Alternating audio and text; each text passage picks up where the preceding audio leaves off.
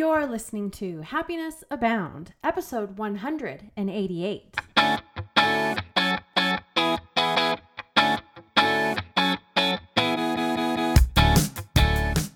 Welcome to Happiness Abound, a podcast dedicated and designed to help those seeking happiness in their lives. Here we'll talk about happiness as gained through habit formation, being inspired by the stories of others, and looking for opportunities of growth and learning. I'm Taylor Proctor. Thanks for tuning in.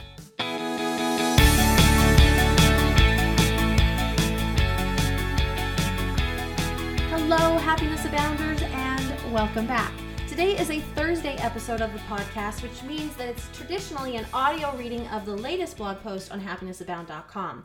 But because yesterday's podcast episode was all about committing to the result and not a single plan, I thought a blast from the past, a throwback Thursday, if you will, from another blog article that I had written might be better suited than a new one up on the blog. So I want to read to you today how to break through the happiness formula. And be sure to stay tuned after the reading for a little bit of extra color commentary. So, with that said, here is how to break through the happiness formula. Did you know there is a formula for happiness? I'm sure you did. This magic formula is shouted from the rooftops, mentioned in what feels like every blog, and shared on social media quite regularly. You know the one. Doesn't it go something like this? Exercise, plus healthy eating, plus finding your passion, plus waking up early, plus yoga, plus meditation, plus gratitude journaling, plus good relationships, plus sex, plus running, plus vegan dieting, plus quitting your job, plus reading, plus a clean house, plus owning a pet, plus quitting Netflix, plus morning pages, plus being out of debt, plus feeling your emotions, plus feeling good and creating good habits, plus living creatively, plus getting eight hours of sleep, plus spiritual oneness, plus finding time for yourself equals happiness. A little overwhelming, isn't it? Notice how exercise, yoga, and running are all listed there? That's because whoever is writing the formula adjusts it to fit what has worked for them and then preaches that that is the path to true happiness. One person says it's meditation and no sugar, while another says it's having a clean house and being debt free. The point I'm getting to here is that while it may seem like there is a single formula for happiness, there isn't. The formula changes and is different for everyone. But how do you navigate through the murky waters of internet self help? Yes, I'm aware of the irony here. The massive amounts of books on every aspect of happiness you can imagine, and what seems to be working for everyone else to break through the happiness formula for yourself by following these guidelines. And note guidelines, not formula. Number one, work your way through the shoulds. A long list like the one above can feel overwhelming because we instantly think we should be doing all of those things. And if we don't, we won't be happy. We all want to be happy, so we get caught up in the shoulds. Take meditation, for example. I could guarantee that you've read at least one article or Facebook post about how beneficial meditation is. And you've thought to yourself that you should do that. But it wrapped up with all the other things we should do just hangs over our heads and helps feed the guilt of what you should be accomplishing. I'm not saying meditation is inappropriately in the happiness formula. I'm saying we should not get caught up in the shoulds, but make our way through the list and see what really works for us, instead of making ourselves feel worse. Which brings me to my next guideline. Number two, pick and choose, but keep trying. The overwhelming possibilities of happiness tasks, accompanied by countless articles and information, as well as the shoulds, can make us freeze. The trick is to pick one thing, try it, and see how it makes you feel. Again, the meditation example. If it doesn't work for you, and I should mention to give it proper amount of time of trying here, it doesn't mean you're broken or doomed to unhappiness. It means it may not be what you need right now. Choose the next task that seems exciting to try and see how it works for you. Pick and choose what feels right to try and keep trying new things even when you've found a few that work. The wonderful part about this is that you are in control and you can keep trying different things, which may be discovered through books, internet articles, podcasts, or even Pinterest boards to feed the happiness for the rest of your life. Number three, create your own happiness rituals. Once you've worked your way through what you think you should be doing and are trying new things, it's time to create your happiness ritual. Rituals, habits, daily routines that encompass the things that support our happiness are a true way of living a happier life. Without these, the tasks that assist our happiness would fall to the wayside. With happiness rituals, you can find and live your own happiness formula. The key to breaking the happiness formula is to understand that there isn't one. Read and educate yourself on the options, but in the end, don't stress over the shoulds.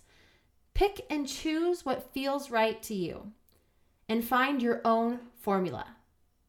And above all else, don't forget that you are capable of happiness on your own terms abound.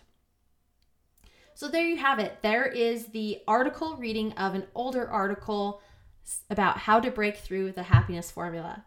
And I love that article because it's so funny to me. Excuse me. It's so funny to me because I have done podcast episodes on almost every single one of those things that I listed in that happiness formula. And I am the person that has said, consider giving up Netflix, consider giving up sugar, make sure your house is decluttered, be debt free, right? And all those things are mentioned as opposing or different pieces of the formula. And it's just that it's the different pieces of the formula. And one thing that I have found is that sometimes one part of the formula that you think you should be doing is not a good fit for you at this time. But as you get a few more things in a row, or as you have a life experience that changes you, or you've established a happiness routine for one point in your life, you may find that you're open to trying that other piece again. Good example here to continue with the example in the article is meditation. It's something I have stopped and started and haven't been able to maintain for a really long time. And now I'm at a much different place in my life where I actually am finding meditation something easy for me to maintain and something easy for me to continue to work through and create a happiness ritual around.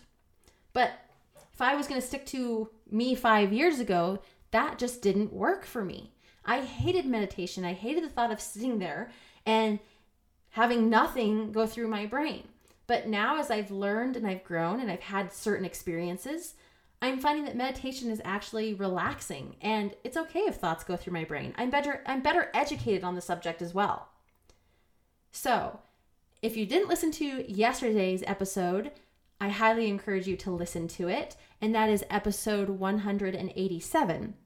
Because there I speak about committing to the result and trying several different plans or different formulas to reach your result. And I love that this article ties in because I feel like the end result, no matter what your goal is, is that we want to be happy. And there's this perceived happiness formula out there that we think we need to follow or we should follow. And it really is about committing to the result, happiness, and not committing to a single plan or a single formula that somebody says will work because it worked for them. Try things out. That's another reason why I love doing this podcast daily, is because I have the opportunity to try out so many different things and see what works for me and share those experiences with you. And what may not work for me may work for you. So it's worth still talking about and sharing my experiences. So I think that's going to wrap it up for today. But I hope that you enjoyed the article reading. You can go to happinessabound.com and actually read it for yourself. And again, that title is How to Break Through the Happiness Formula. And I would love to hear your thoughts. I would love to know if you've ever been caught up in the shoulds. I would love to know if you have your own happiness rituals that you have defined, or if there's been a time, like for me, where something that's a happiness piece hasn't worked for you, but as time has progressed, you've re-evaluated and it started to work for you. So I'd love to hear from you. You know where to find me. It's happinessabound.com, Happiness Abound blog on Facebook, and happiness underscore abound on Instagram. So I'd love to hear from you. Let me know how it goes. Let me know what you thought of this episode. And if you like this episode or any of the other Happiness Abound podcast shows, episodes, please rate, review, and subscribe on your listening platform of choice. It allows other people to find the podcast as well. So, with that said, I hope that you're able to break through the happiness formula. Remember to commit to the result, not a single plan. And above all else, as I had ended the article with, Remember, you are capable of happiness abound.